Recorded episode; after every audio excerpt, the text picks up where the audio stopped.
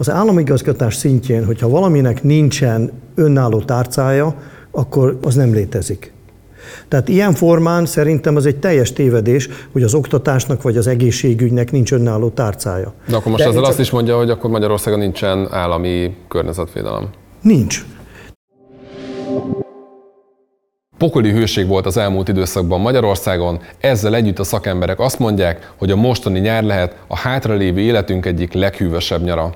Hogyan jutottunk el idáig, illetve mit lehetne tenni a katasztrófa elkerülés érdekében, erről fogunk beszélgetni Illés Zoltán egyetemi tanárral, aki környezetvédelmi államtitkár volt a második Orbán kormányban. 2010 és 2014 között a második Orbán kormányban volt környezetvédelmi államtitkár, akkoriban rendszeresen szerepelt a sajtóban, médiában, nyíltan ellenezte például a Paks 2 beruházást, azóta viszonylag kevesebbet hallani önről. Az a helyzet, hogy én egyetemi tanárként tevékenykedtem mindig is, tehát nem a politikából éltem, hanem ha szabad azt mondanom, a közügyekért. A környezetvédelem, természetvédelem, vízügyek tartoztak hozzám államtitkárként, de előtte évtizedeken keresztül szakértőként, szakpolitikusként tevékenykedtem, függetlenül attól, hogy volt-e pozícióm, parlamenti képviselő voltam-e vagy sem. Az utóbbi időben főleg oktatással foglalkozom, és egy hosszú ideig a Közép-Európai Egyetem egyetemi tanára voltam. Ugye az egyetem elment Bécsbe, egy távoktatási forma azért megmaradt a részemről is, másrészt pedig a Gödöllői Egyetemen most MATE névre hallgat, egyetemen vagyok félállásban, szintén oktató külföldi diákokat és magyar diákokat tanítok környezetpolitika és egyéb más környezetvédelemmel, közlekedéspolitikával kapcsolatos tantárgyak tekintetében. Az elmúlt hetekben brutális hőhullám söpört végig Magyarországon is. Sorra jöttek a hírek arról, hogy 40 fok közeli Celsiuszok voltak. Egy vegyészmérnök, biológus, környezetvédő szakpolitikus mire gondol ilyenkor? Hát arra, hogy nem igaz az a tétel, hogy a kis országoknak nem kell semmit se csinálni, mert van egy ilyen vélekedés, hogy hát először oldják meg a problémát a nagyok, Egyesült Államok, Kína, a nagy népességű India, az Európai Unió egésze, a fejlett nyugati országok, Németország, a Benelux államok, és aztán Franciaország, és aztán majd a kis országok majd akkor utána jönnek. Ez egy teljesen téves nézet, legalábbis azért, és érvelni próbálok a nézet tarthatatlanságával szemben, azért, mert hatások, most akár a hőhullámok, akár a klímaváltozás más hatásai, hirtelen hőmérséklet növekedés, csökkenés, hirtelen nagy esőzések, árvíz az ország egyik felében, a másik felében szárasság. Jön a hideg front, de amott még 38 fok van a nyugati ország részben, mint ahogy az elmúlt napokban történt, meg már 19.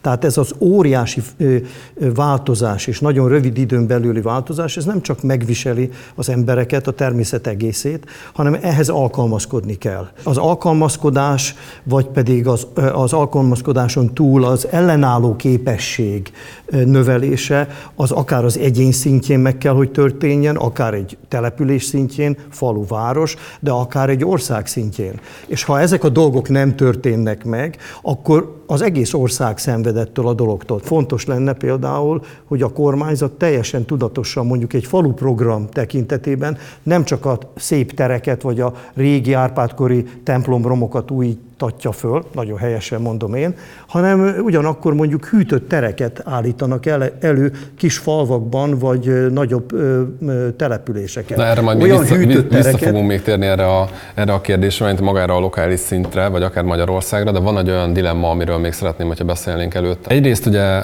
politikusok nem mernek olyan döntéseket hozni, ami radikálisan átalakítaná mondjuk az állampolgáraiknak az életét az adott országban, mert ugye nyilván félnek a népszerűségvesztéstől. Viszont van egy olyan mondás is, akár ebben a dilemmában, hogyha nem változtatunk viszonylag gyorsan az életmódunkon, akkor viszont tényleg meg fogunk sülni, és a mindenféle negatív hatásait fogjuk elszenvedni a klímaváltozásnak, hogy kinek kellene ön szerint mondjuk megtenni az első lépést ebben a helyzetben, mert mondjuk nekem például úgy tűnik, hogy még a nulladik lépés sem történt meg. Tehát nagyjából a klímaváltozásról olyan szinten van szó, mondjuk ez ilyen szélesebb diskurzusban, hogy most akkor műanyag szívószálat használunk, vagy papír szívószálat, de igazából az elmúlt időszakban már erről sincsen szó. A kormányzatoknak nincs meg a hitelessége számos tekintetben, Az, hogy nem a szakértelmet használják a kormányzatok, ez nem csak Magyarországra, hanem számos más országra is igaz, akár a fejlett nyugati világban. E, eluralkodtak, dominánsan jelentkeznek azok a politikai erők egy-egy ország vezetése tekintetében, amelyek csak és kizárólag szűken szabott politikai érdekből a hatalom megszerzése és a hatalom megtartása szemszögéből kezelik a helyzetet, a napi életet. Ilyen formán a manipuláció, meg a népszerűségre való törekvés az egyetemleges, teljesen függetlenül attól, hogy nyugat-európai országról beszélünk, vagy távol-keletről, amiből megint csak az következik, hogy föltesszük, föltehetjük magunknak azt a kérdést, hogy valójában mi változtatja, vagy mi irányítja a világot. És akkor én azt akarom mondani, hogy két dolog az én tapasztalataim és meglátásaim szerint, a kényelem és a pénz, tehát nagyon sokszor a pénz mentén lehet az embereket meggyőzni a tekintetben. Ezzel arra utalok, hogy bizony a klímaügyek tekintetében is számos olyan ösztönző intézkedés kellene, amit meg lehet csinálni, és nincs népszerűség ö, csökkenés. Persze itt fölmerül az, hogy akkor pénzbe került az az intézkedés. Mondjon röviden egy-két példát erre. Hát például állattartás tekintetében. Ha elmegyek egy étterembe, nyári hőségbe, számos helyen lehet látni, hogy porlasztó tehát van egy olyan porlasztó rendszer, vizet porlasztanak, és akkor működnek a, a ventilátorok, és ott azt a teret akár egy sátor alatti tér, vagy egy ponyva alatti tér két-három fokkal lehűtik. Na most az állattartó telepeken, haszonállatokról beszélek, akár a csirketenyésztésről, akár mondjuk a marha állattartó telepeken, óriási a veszély a pusztulás tekintetében.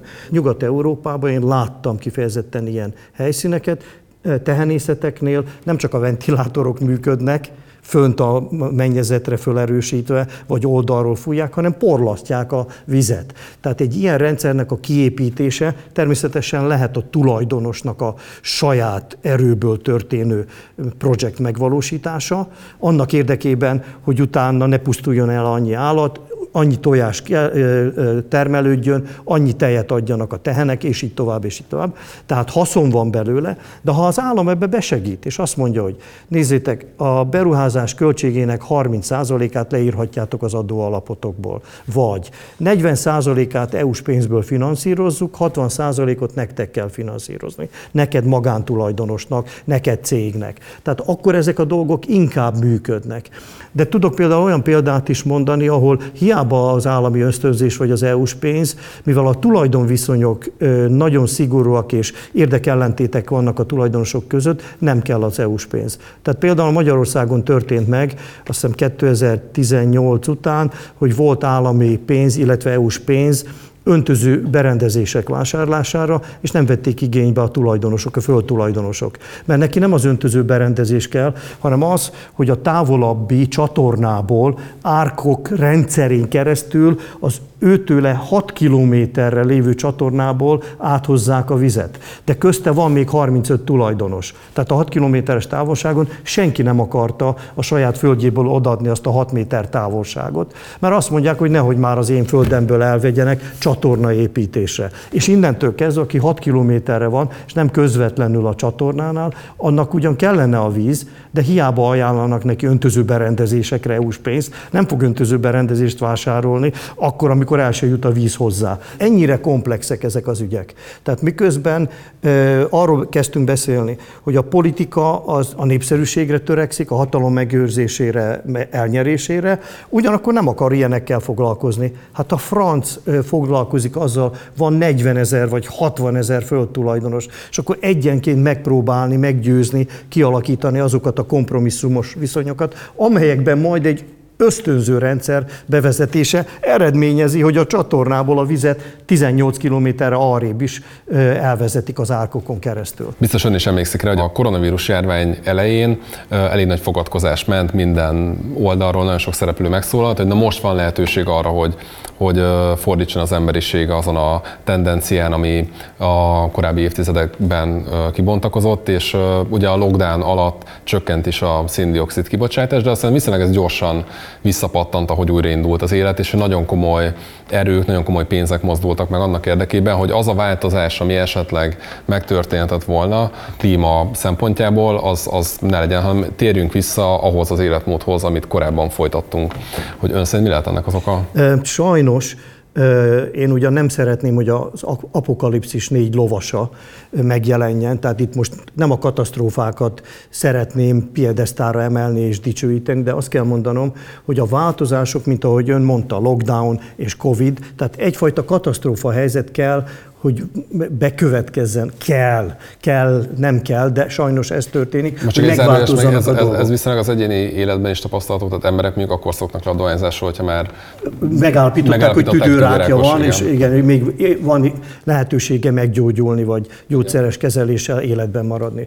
Tehát sajnos akár az egyén szintjén, akár egy nemzet szintjén, vagy egy, egy közösség, nagyobb közösség szintjén a katasztrófák alakítják át. Viszont ha, ha a katasztrófák irányítják, akkor következik még egy dolog ebből a, ebből a helyzetből, hogy bizony azért megtörténnek változások. A Covid kapcsán csak emlékeztetem önt is, meg a tisztelt nézőket, hogy ott van az a jelenség, hogy a távoktatás, illetve az internet alapú oktatás, az terve volt véve, a világ különböző dolgain különböző módon csinálták, és most meg napi valósággá vált. De ennek is ugye megvan a hátulütője, megvan a jó oldala, megvan a rossz oldala. Most ha a környezetvédelmi oldalról nézem, és nem arról, hogy például egy opera éneklést nem lehet csinálni távoktatásba, hiába akarom, mert nem hallom úgy, nem hallja a tanár úgy a növendéket a Zoom linken keresztül, vagy a Teams-en keresztül. Viszont, viszont mondhatnánk azt, hogy megvan a jó oldala, hogy nem kell felesleges utazást csinálni, tehát csökkenteni lehet mondjuk a széndiokszid kibocsátást. Megvizsgálták ezt a dolgot is, és a következő derült ki, hogy mondjuk a, a légipar, mint az egyik legnagyobb széndiokszid kibocsátó, éves kibocsátása az elenyészik ahhoz, amennyit a számítógépes szektor, IT szektor széndiokszid kibocsátása jelent annál is inkább, mert olyan mértékben terjedt el a számítógépek használata, a hardverek villamos energia igénye, hogy ott óriási nagy a széndiokszid kibocsátás. Tehát hova lyukadok ki? Oda, hogy az a kérdés, hogy megújulókkal meg lehet-e csinálni. Illetve van egy másik, és hogyha globális ügyekről beszélünk, hol tart annak az ITER-nek a megvalósítása, annak a fúziós reaktornak a megvalósítása, amely egy óriási dolog lenne az emberiség tekintetében. Csak emlékeztettem önt is, meg a tisztelt nézőket, hogy Franciaország déli részén van egy helyszín, ahol az elkövetkezendő 10-15 évben véglegesen megépül az a reaktor, amelyben a napot imitáljuk mi emberek. Ha ez bekövetkezik, korlátlan mennyiségben áll elő energia úgy, hogy ugyanakkor nincs radioaktív hulladék. Viszont sokan mondják és gondolják azt, hogy, hogy nem biztos, hogy az emberiségnek olyan nagyon változtatni kell az életmódján, mert lehet, hogy majd jön valaki, vagy akár egy ilyen nemzetközi összefogás eredményeképpen majd feltalálnak egy olyan technológiát, ami tulajdonképpen megoldja azokat a problémákat, amik a klímaváltozáshoz és a bolygó pusztulásához, illetve az életfeltételeknek a romlásához vezetnek Ön egyetért még ezzel a megállapítással? Csak részben. Ha megvizsgáljuk akár a technológiák fejlődését, akár az emberiség történelmét, és azon belül mondjuk fókuszálunk arra, hogy életminőség javítása az elmúlt évszázadokban vagy évezredekben hogyan történik, milyen technológiai megoldások keletkeznek, milyen újítások történnek.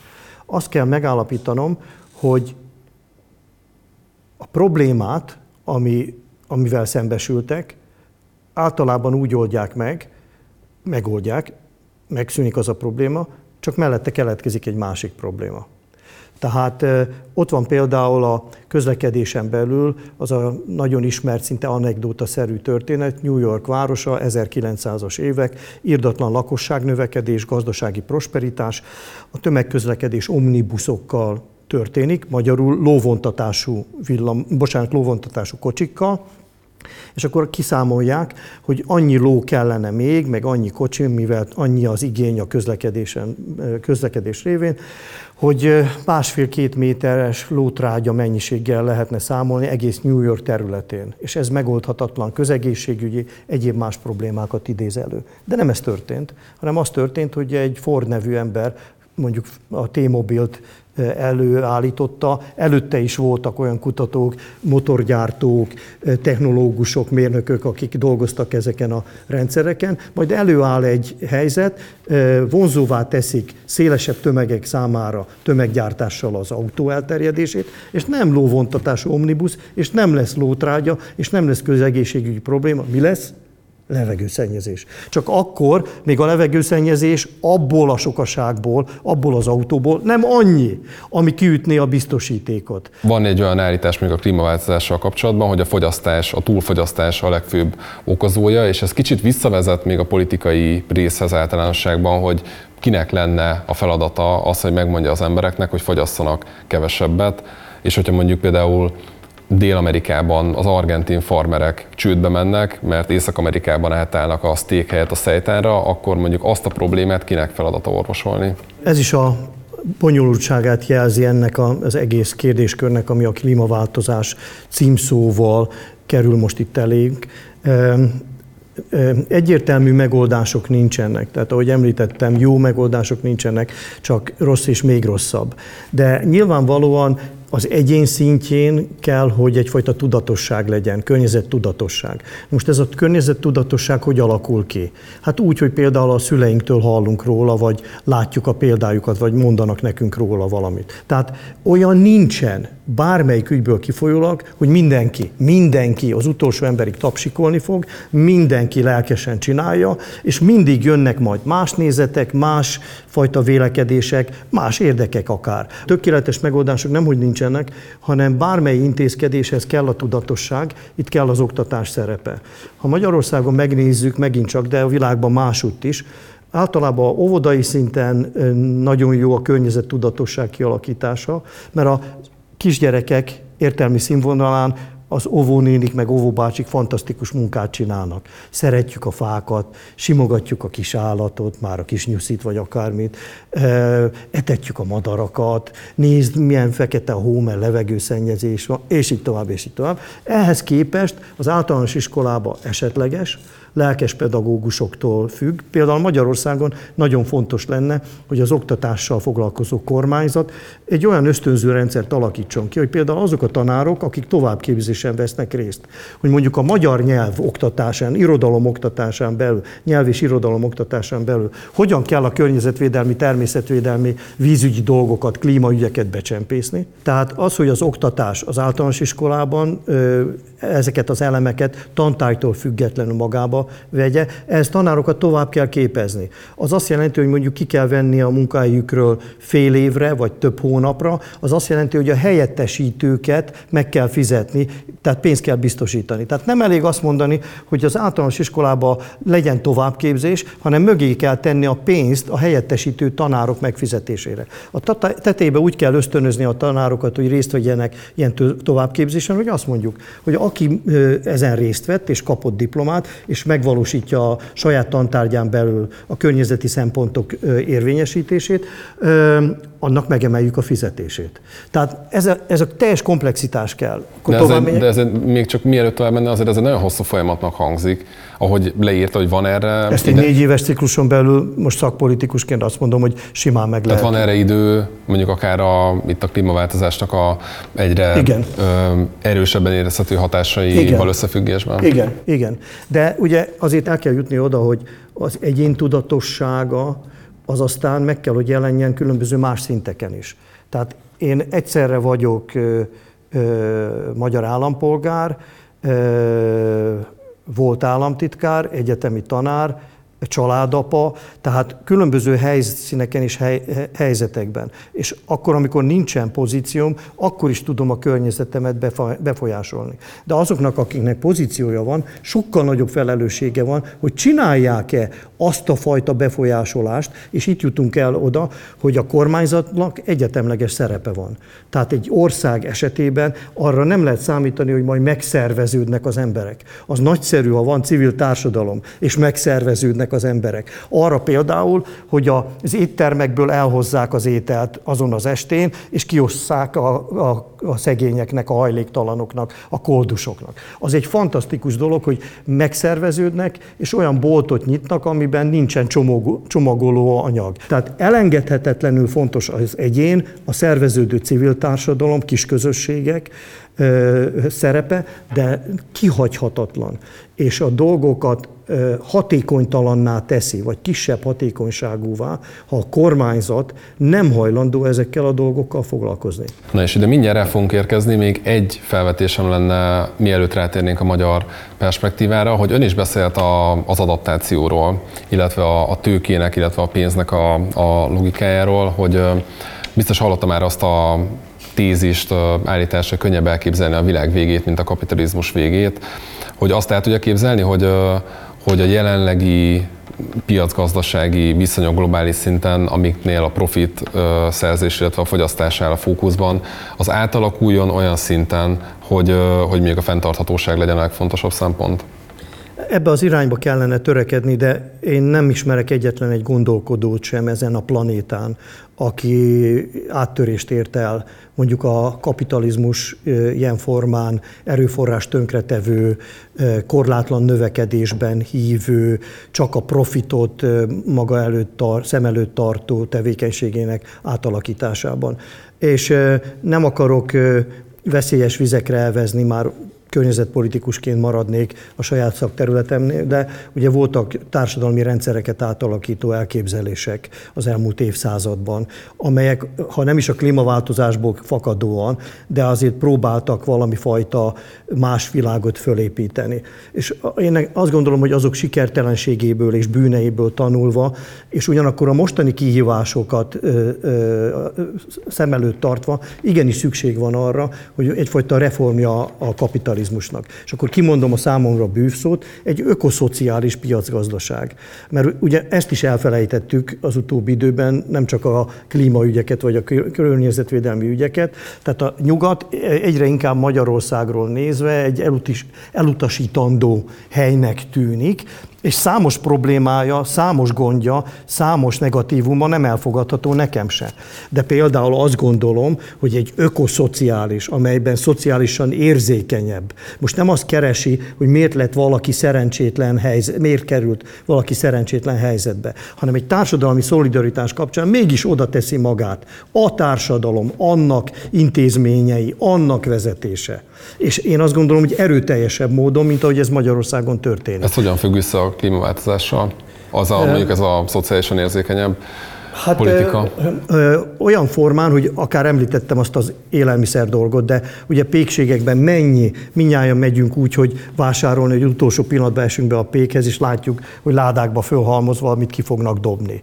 Tehát ilyen formán abban energia van, abban gabona van, abban emberi munka, abban szállítási költség van, abból levegőszennyezés van, széndiokszid kibocsátás, és ehhez képest a semmi lesz belőle. Tehát én azt gondolom, hogy, hogy az elosztást jobban megszervezve, de ez ugye megint munkahelyeket kreál. Tehát amikor én azt mondom, hogy, hogy egy erőteljesebb szociális intézkedés csomag kellene, annak én pontosan ki tudom mutatni szakemberként a környezetvédelmi pozitívumait, a klímaváltozás csökkentésének esélyeit, eredményeit. A másik oldalon pedig az egy társadalom átalakító dolog. Ha én egyedül csinálom, akkor is. És mit tudom én, kilenc hajléktalannak a pékségben megbeszélem, hogy amit kidobnának, abból tegyék félre, és én kifizetem azt, amit, ne, amit megveszek frissen, de az előző napit ők meg odaadják ingyen, csak hogy ne kelljen kidobni. És akkor oda teszem mellé még a konzerveket. Az is egy nagyszerű dolog, hogyha valaki az egyén szintjén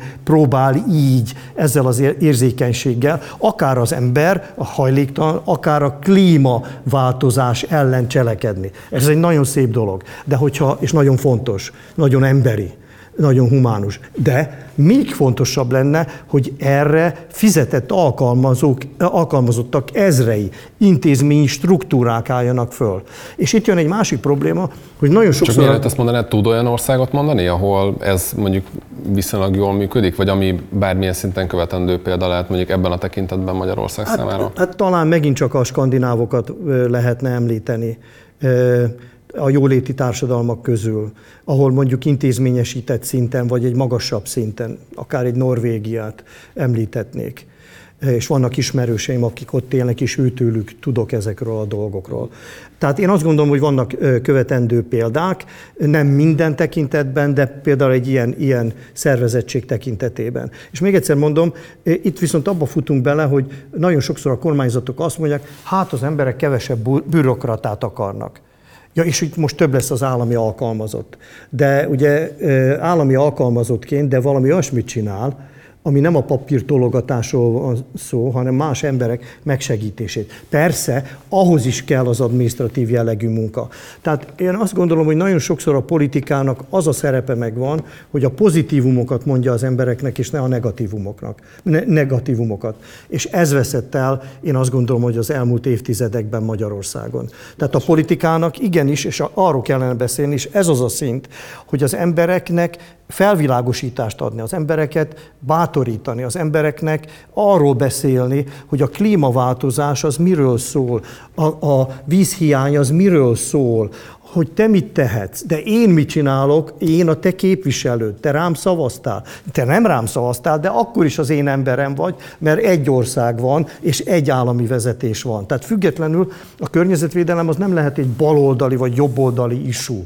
Azt senki nem sajátíthatja ki megpróbálhatja, de felesleges, mert minden embert érint. És ez a nagy feneség a környezetvédelemmel, meg a vízügyekkel, meg a természetvédelemmel, hogy ezek a témák, mint a klímaügy, összehozzák az embereket, nem szétválasztják. A politika pedig nem csak Machiavelli óta, hanem a római kor óta azt csinálja, hogy oszd meg és uralkodj, ugrasd egymásnak az embereket, mert a sokkal hatékonyabb az emberek legaljasabb nézeteit, vagy legrosszabb tulajdonságait lovagold meg. Az sokkal hatékonyabb, ugyanakkor tudjuk katasztrófa helyzetekben az összefogás pont azt bizonyítja, hogy az emberek pártállástól, hovatartozástól, kulturális háttértől, anyagiaktól teljesen függetlenül összeállnak. Mondjuk egyébként annyiban vitatkoznék ezzel, a, hogy a klímapolitika összehozza az embereket állításával, hogy hogy nyilván itt is elosztási kérdésekről van szó, és akár mondjuk, hogyha a társadalmi egyenlőtlenségek csökkennek, és véges erőforrásokról beszélünk, hogy azokat hogyan alakítjuk, akkor annak nyilván vannak nyertesei meg kárvallottjai is, tehát az lehet a végén egy univerzális kicsengés, ami mindenkit érint, de hogy az nem mindenkire ugyanúgy hat. Én nekem nagyon tetszik az, amit ön mond, de ön cizellálja már azt a képletet. Tehát én nagyon nyersen vázoltam föl, ön meg cizellálja. Ön arra utal, amiről beszéltünk, hogy nem lesz soha olyan, hogy tökéletes megoldás, és minden mindenkinek tetszen a dolog. Itt idézném föl azt a tapasztalatomat, hogy államtitkárként én döbbenten láttam, és a legnagyobb megszerzett érték a számomra az a tapasztalat az én államtitkári négy évemből, hogy azt tapasztaltam, hogy mondjuk száz ügyből 95 esetében meg lehetett találni a kompromisszumokat. És mi a kompromisszum? Elmondom mindenki boldogtalan. Az összes, aki ott volt, az adott ügyből kifolyólag, úgy mondják angolul, hogy stakeholder, az összes érintett, mindenki boldogtalan. De még mindig elfogadják a döntést, mert abból még mindig megvan az ő kicsiny hasznuk. Ja nem akkora, mint hogyha ők domináltak volna, és a többit lesöprik. Na ez a kompromisszum. És én erről vagyok híres, mondjuk a, a közéletben, hogy én meg tudtam csinálni azokat a kompromisszumokat, ahol szakmailag korrekt volt a dolog, ahol az anyagi érdekek érvényesültek, ahol meg kellett valósítani a dolgokat, és hát én erre nagyon, hogy mondjam, nagyon nagy tapasztalás volt, hogy 100 ügyből 95 esetében meg lehetett csinálni. Három esetben a gazdasági érdekek tönkretették, legázolták a környezetvédelmet, két esetben meg mondjuk a környezetvédelem vagy a természetvédelem söpörte le a gazdasági érdekeket. Meg is érkeztünk egyébként a magyar dimenzióhoz, és egy kicsit még messzebbről indítanék, Magyarország ön szerint tényleg klímabajnok-e, ahogy azt Orbán Viktor az elmúlt években többször kijelentette? Én továbbra is föntartom azt, hogy nem. Az én vélekedésem szerint Magyarország nem bajnok, így ilyen formán nem értek egyet a, a, a, a miniszterelnök kijelentésével. Az egy másik kérdés, hogy lehet úgy a mutatókat sorolni. Mondok egy példát, ami biztos, hogy nem a Orbán Viktor miniszterelnökségéhez tartozik. A számomra az nem környezetvédelem, hogy mondjuk a borsodi ipar tönkrement, És akkor tapsikolni lehetett, hogy mennyire csökkent mondjuk a széndiokszid kibocsátás. Tehát az nem környezetvédelem, hogy tönkre megy a gazdaság, vagy az ipar, vagy ez is ez az alágazat, és akkor ehhez képest jobb a levegő. Ez nem környezetvédelem. Ez egy nagyon, tehát fabatkát sem érő dolog. A másik oldalon igazából az a mestermunka, az a nagy dolog, hogyha a gazdasági érdekek és a környezetvédelmi szempontok érdekek kéz a kézben tudnak. Tehát van munkahely, kisebb a kibocsátás, nagyobb az energiahatékonyság, GDP-re vetítve kevesebb energiával állítják elő, és így tovább, és így tovább. Na ez valami, hogy ezt akár egy cég esetében el lehessen érni, egy tehenészetnél mondjuk egy liter tejre vetítve. Ez, ez, ez a nagy mestermunka. És ilyen tekintetben én azt gondolom, hogy Magyarország körülbelül egy 20-25-30 évvel le van maradva. Az, hogy nincsen a magyar, mostani magyar kormányzati rendszer, hogyha megnézzük, nincsen önálló környezetvédelmi tárca, hanem ugye az a hivatalos mondás, hogy a klímaváltozással kapcsolatos ügyek, illetve a környezetvédelem, ez, ezek ma már leginkább ipari és technológiai kérdések, és akkor emiatt ugye ez a, ez a témakör, ez be van sorolva a Palkovics László tárcája alá. Ön egyetért ezzel? Nem, egyáltalán nem. Ön is a korábbiak során már feszegette, hogy attól, hogy technológia fejlődés van, vagy tehát van egy technokrata szemlélet. És például az, hogy az iparnak a feladata, ez egy technokrata szemlélet. Miközben mi ketten most elkezdtünk arról is beszélni, hogy a fogyasztás visszafogása, hogy a társadalmi létezés átalakítása, hogy nem lesz mindenki boldog a dologtól kifolyólag. Hát főleg nagyon sokszor a gazdagok nem lesznek. Tehát én ismerek olyan embereket, nagyon-nagyon-nagyon tehetős embereket, és ezzel most nem hencegni akarok, csak azt akarom mondani, hiába mondtam, hogy, hogy elektromos autó, ő azt mondja, hogy ő nem akarja és nem mondom meg az árát a kocsiknak, és így tovább. De miért, miért nem akarja? Csak, neki nem mondja meg senki, még Illés Zoltán sem, mint jó barát, hogy ő milyen autót vegyen.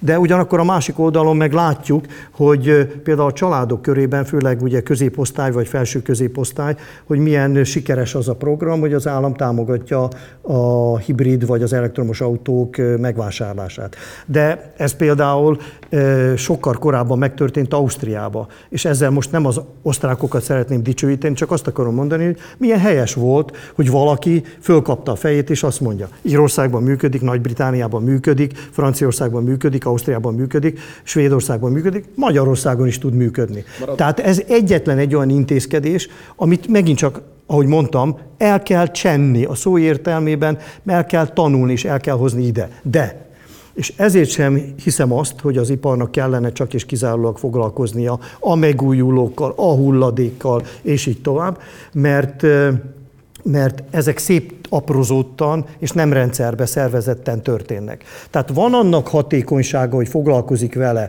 mit tudom én, a Palkovics minisztérium, vagy van annak biztos hatékonysága, vagy lesz hatékonysága, hogy a MOL foglalkozik majd a hulladékos kérdésekkel. Apropó, eddig úgy tudtam, hogy az ilyen vállalatok azok minden nem odaillő tevékenységet azt kiadnak, leadnak. Tehát itt azért megint a politika hatása van a tekintetben, hogy egy országban az energia szektor egy részével foglalkozó cég még akkor is, ha Hernádi úr azt mondogatta, hogy ő nem egy olajipari céget szeretne vezetni, hanem egy energetikai céget.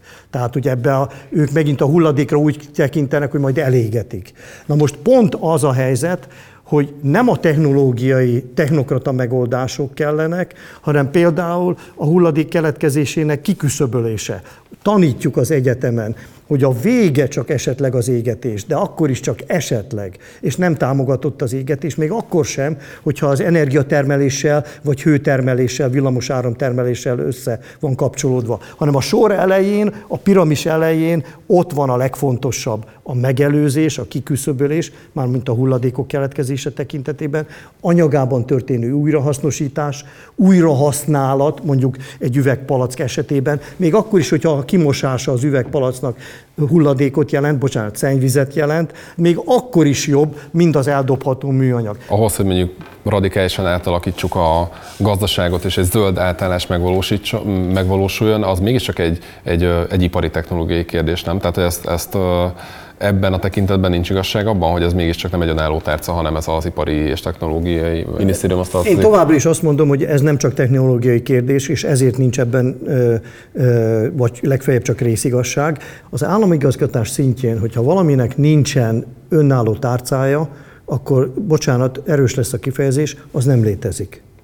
Tehát ilyen formán szerintem az egy teljes tévedés, hogy az oktatásnak vagy az egészségügynek nincs önálló tárcája. De akkor most De ezzel csak... azt is mondja, hogy akkor Magyarországon nincsen állami környezetvédelem. Nincs. Tehát az dicséretes dolog, hogy egy-egy minisztérium, most mondok egy másik példát, a belügyminisztériumnál van a vízügy és mondjuk polgárőr parancsnokok helyettes államtitkárként képviselik a vízügyet mondjuk egy miniszteri értekezleten. Ebből nem az következik, hogy a belügyminiszter úrban nincs érzékenység, vagy nem figyel oda erre a területre, de hát nem, nem szakember vezeti a, a, a szakterületet. Ja, hogy alatta azok az emberek, de a megítélése, a presztízse a tárcán belül, mondjuk a titkos szolgálatok és a vízügy, vagy a rendőrség és a vízügy viszonylatában. Tehát megint az ember tulajdonságaiból fakad, hogy az egy elnyomott helyzet. Tehát nem azért, mert ott rosszak a, a, a, a társak, hanem egyszerűen a helyzetből fakadóan. Nem az a profilja. Ilyen formán a vízügy tartozhatna a külügyhöz is, de tartozhatna a honvédelmi tárcához is, nem? Hát külügy határon átterjedő vízszennyezések, a honvédelem esetében, meg a gyakorló tereken a víz problém, tehát bárhova tartozhatna. De miért ennyire mostoha a zöld ügy képviselete a kormányzatban? Ugye azért is kérdezem öntől, mert ugye a 90-es évek eleje óta tagja a Fidesznek, parlamenti képviselő volt, államtitkár volt, jelenleg is tagja a, a pártnak, tehát azért valószínűleg van egy rálátása, hogy mi a zöld témáknak a, a megítélése mondjuk akár a párt vezetésében. Én úgy látom, hogy ha valaki nagyon szűken nézi ezt a kérdéskört, magyarul mondjuk egy politológusi mi voltából fakadóan, vagy egy gyakorló politikusként, és független attól, hogy ez Magyarország vagy Németország, és a fejében egy machiavellista stratégia van, hogyan megszerezni a hatalmat, és hogyan megtartani a hatalmat, semmi más nem számít. A hatékonyság az arról szól, hogy mennyi ideje vagyok ott, meddig maradok még itt, és meddig érvényesül az én akaratom. Tehát, hogyha ebből a perspektívából nézi, akkor bizony vannak olyan ügyek, amelyek sokkal hatékonyabban használhatók ezen cél, célrendszer elérése érdekében anyagi támogatás biztosítása a lakosságnak, teljesen joggal, családtámogatás biztosítása teljesen joggal, egy háború elkerülésének kérdése teljesen joggal, ugyanis az átlagembert ez, ez érdekli. Azt nem merem állítani, hogy az átlagembert nem érdekli a klímaügy, vagy a, a hőség, mert mindenkit érint. Csak az emberek nem tudják összekapcsolni az ok- okozatot a fejükbe. Ahhoz egyfajta felemelkedettség, egyfajta tudás, egyfajta háttér kell, egyfajta ö, iskolázottság kell. És ilyen formán pont azokat kell segíteni, akik ebben nem képesek. Tehát nekik kell elmondani, hogy ez miért fontos ügy, és téged hogy fog érinteni pozitív módon. De ugye a másik oldalon az energiát jelent. Tehát a politikával foglalkozók hatékonyság tekintetében azt mondják, hát miért foglalkozzak én egy olyan ügyjel, ami nehézkes, sokat kell dolgozni vele, érdekellentétek vannak, gazdasági érdekcsoportokkal szembe kerülök, és így tovább. De akkor ezt mondják a Fidesz vezetésében, ezt gondolja akár a miniszterelnök is, hogy... Én nem tudom, hogy ő mire gondol, már bocsánat, nem hát elutasítani. Igen, nem elutasítani akarom a kérdést. Én azt gondolom, hogy vezető politikusokra ez mind igaz, függ függetlenül a nemzeti hovatartozásuktól. Na most az nagyszerű dolog, hogyha van egy nemzetnek egy olyan ö, kormánya, ahol államférfi van az élen. Tehát nem, nem csak gyakorló ö, olyan politikus, aki a pillanatot ragadja meg, mert az nagyon fontos a politika oldaláról, És hol hanem, hanem államférfiként. Hogy hol van ilyen?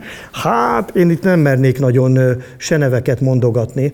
Ö, most akár így sorolom az országokat a fejembe, hogy mondjuk Németországtól Amerikán keresztül, és nem csak a mostani politikusokra gondolok, hanem korábbiakra. De azért lehet, hogyha nagyon és persze téves is lehet az én megítélésem, mondjuk egy Kennedy időszak az Egyesült Államok tekintetében és a világra való kihatásai tekintetében. És biztos, hogy lennének olyan amerikaiak, akik engem két másodperc alatt agyakba döngölnének, hogy ez nem igaz, mert én nem látom csak kívülről. Tehát nehéz ez a dolog, ezt a dolgot megítélni. Szent László emlékhelyét látogattuk meg a családdal Somogyváron most nem régen, és ott volt a, a királynak, a Szent Királynak egy mondása, írta azt hiszem az egyik pápának, hogy a közügyek tekintetében csak bűnös módon lehet előrevinni a dolgokat és ő maga panaszkodik. És én csak ezt azért hozom föl, mert a közélet az egy nagyon nehéz, nagyon nehéz terep, és nagyon nehéz az adott döntéshozónak a helyzetét megérteni és, és bírálni, vagy akár megítélni a cselekedeteit. Olyan nem lesz, hogy mindenki szeresse, olyan nem lesz, hogy mindenki elfogadja a döntéseket. Én azt gondolom, hogy viszont nem a múltban kell élni. Tehát, tehát a kormányzat tekintetében a klímaügyek, a környezetvédelmi ügyek, azok 200 évvel ezelőtt nem léteztek. Azok a második világháború alatt olyan mértékben nem jelentek meg a társadalom szintjén sehol a világban. Most viszont ez kiemelt ügy. Nem azért, mert én mondom, hanem mindenki megtapasztalhatja. Tehát ilyen formán nem választ adni, vagy nem megkísérelni.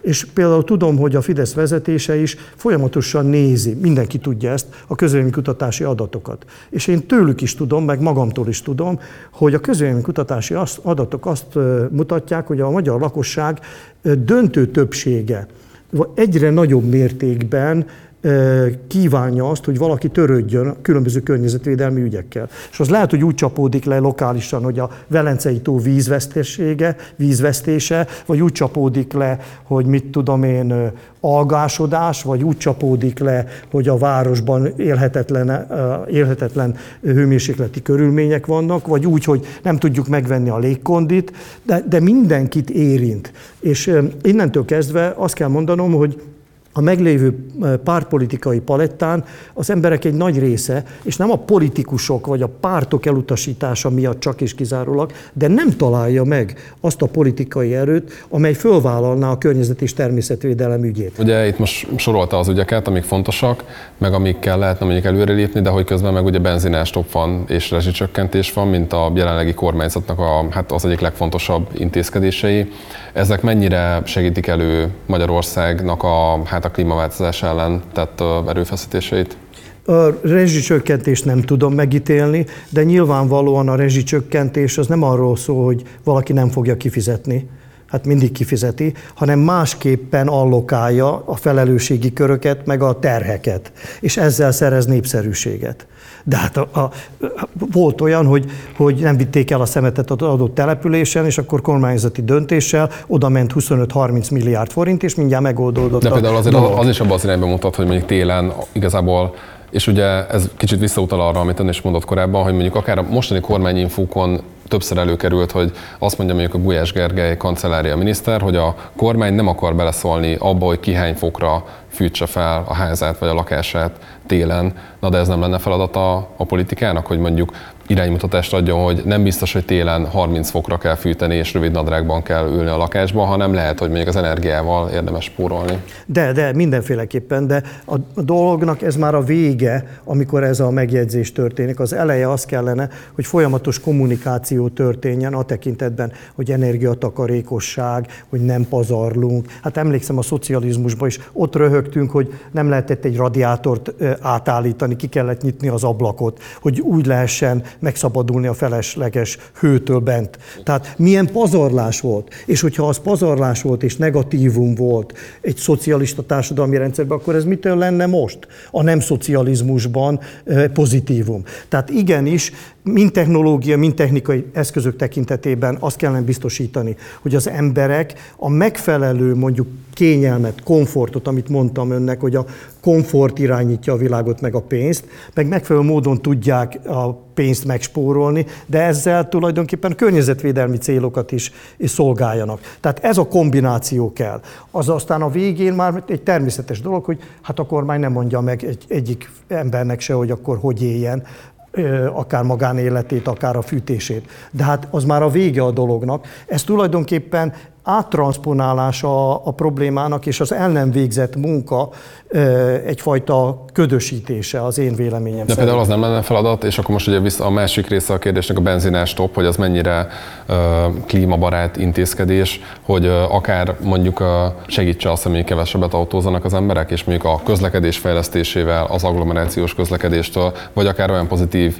ösztönzőkkel, hogy, hogy hát ne, ne a dugóban álljanak a városban. De, de itt a benzin ár stop, az ugye keveredik vagy összekapcsolódik egy háborús helyzettel, abban van politikai szimpátia egyes emberekben ezen fél irányába, más embereknek Amazon fél irányába, mármint itt a harcoló felekre gondolok. Tehát ilyen formán ez már egy politikai ügyé válik, és akkor ehhez képest nem kapcsolódik bele, hogy függetlenül attól, hogyha háború nem lenne, a háborútól teljesen függetlenül, az egy energiahatékonyság lenne, az egy klímaváltozás elleni cselekedet lenne, hogy feleslegesen nem utazunk. És tudom, hogy más az Egyesült Államokban, ahol nagy távolságok vannak, de én azt gondolom, hogy akár a vidéki Magyarországon az például egy nagyon szép program lehetne, ha elektromos kisbuszokkal, vagy hibrid buszokkal, vagy gázüzemelésű buszokkal összeszednék a gyerekeket, mit tudom, az általános iskola alsó osztályosait, és a buszok vinnék be az iskolába és ennek a logisztikája, a járműpark igénye, az energiatakarékossága, az egy nagy fegyvertény lenne. Csak hogy a politika nem akar olyan dolgokat, amelyek hosszú időn keresztül kell, hogy megvalósuljanak, hanem olyan akar, ami most azonnal is nagyon látványos. Ezért az építőipar. Ezért van az, hogy gyönyörű a falunak a főtere. Na, le a kalappal. És nagyon helyes, hogy oda tették a pénzt. Mondom én ezt és nem csak Fidesz tagként, hanem magyar állampolgárként. Na de emellett, hogy gyönyörű a főtér, meg nagyszerű, hogy felújították a kultúrházat. Tehát a politika azt akarja, hogy azonnal oda teszi, azonnal ott van az eredmény, azonnal látványos, nagyon látványos, nagyon sikeres, és innentől bezsebeli a népszerűséget. Mi az, amit Magyarország ön szerint tehetne amiatt, hogy egyrészt mérsékeljük a klímaváltozásnak a, a mértékét, illetve a klímaváltozásból fakadó negatív hatásokat még az emberek életére tudjuk csökkenteni? Látja, azok mondják azt, hogy kisország, akik meg más tekintetben azt mondják, hogy nem kisország, hanem nagyország. Tehát én nem fogadom el ez a kicsi nagy, és hogy akkor most a kicsi nem tehet semmit se. A tetejébe ismétlen még egyszer, vagy hangsúlyozom, hogy az adaptáció, az az alkalmazkodó képesség, és az ellene álló képesség tekintetében egy nemzet szintjén, egy ország szintjén igenis számtalan intézkedést lehet megtenni. De ezek mind párhuzamosan egymás mellett kell, hogy történjenek. Ezt az egyén egyedül nem tudja megcsinálni, ehhez az egyénnek felhatalmazása kell, hogy legyen.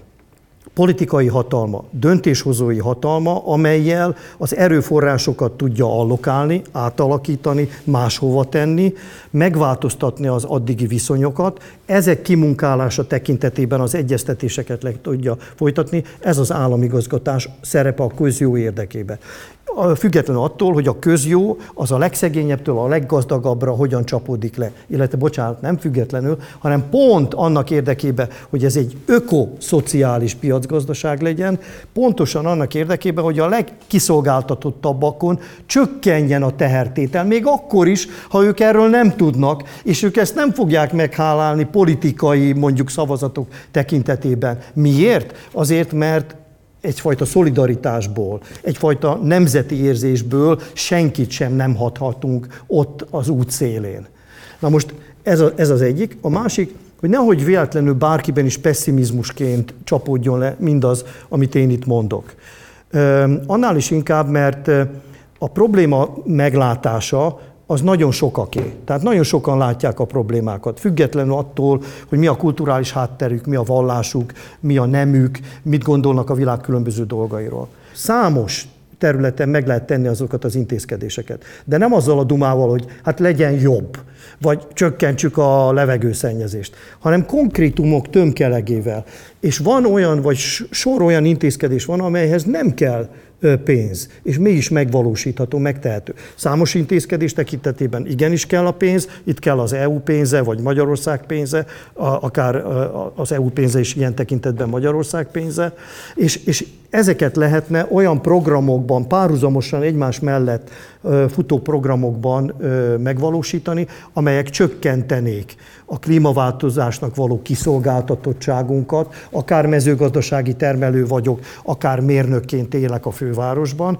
A másik oldalon pedig csökkentenék az ország erőforrás felhasználását, Ezáltal növelnék a hatékonyságot, a termelés hatékonyságát, a közlekedés, a szállítás hatékonyságát, csökkentenék megint a levegőszennyezést, és akkor innentől kezdve nem az a kérdés, hogy ez mennyiben, hány százalékban járul hozzá a globálishoz, hanem az a kérdés, hogy mennyire váltunk erősebbek, kevésbé kiszolgáltatottabbak, ellenálló képesebbek a klímaváltozás hatásaival szemben. Ez a kihívás, amire a mindenkori magyar kormánynak választ kell adnia és meg kell csinálnia, függetlenül attól, hogy jobboldali vagy baloldali, vagy milyen színezetű kormány.